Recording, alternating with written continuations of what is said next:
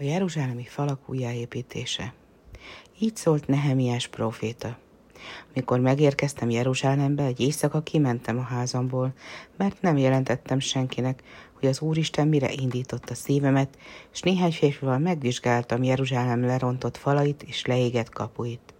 Mikor pedig alaposan megvizsgáltam a falakat, elmondom Júda véneinek és papjainak, hogy mire indított engem az Úr, és mik a terveim.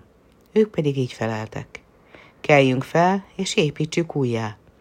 Aztán Kiki felment háza népével, és fiaival a város falaira, és igen nagy kedvel látott neki a munkának.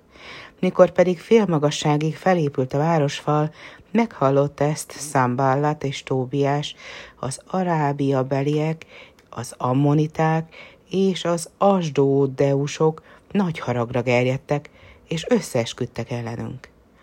Elindultak, hogy megostromoljanak bennünket, én pedig felsorakoztattam a falra a népet nemzetségek szerint, és így szóltam hozzájuk. Ne féljetek tőlük.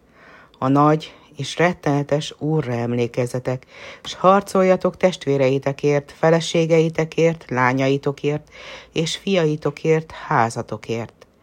És attól a naptól fogva legényeim egyik része a falakon munkálkodott, a második pedig tárdáival és pajzsal, íjjal és nyilakkal kézben őrt állt.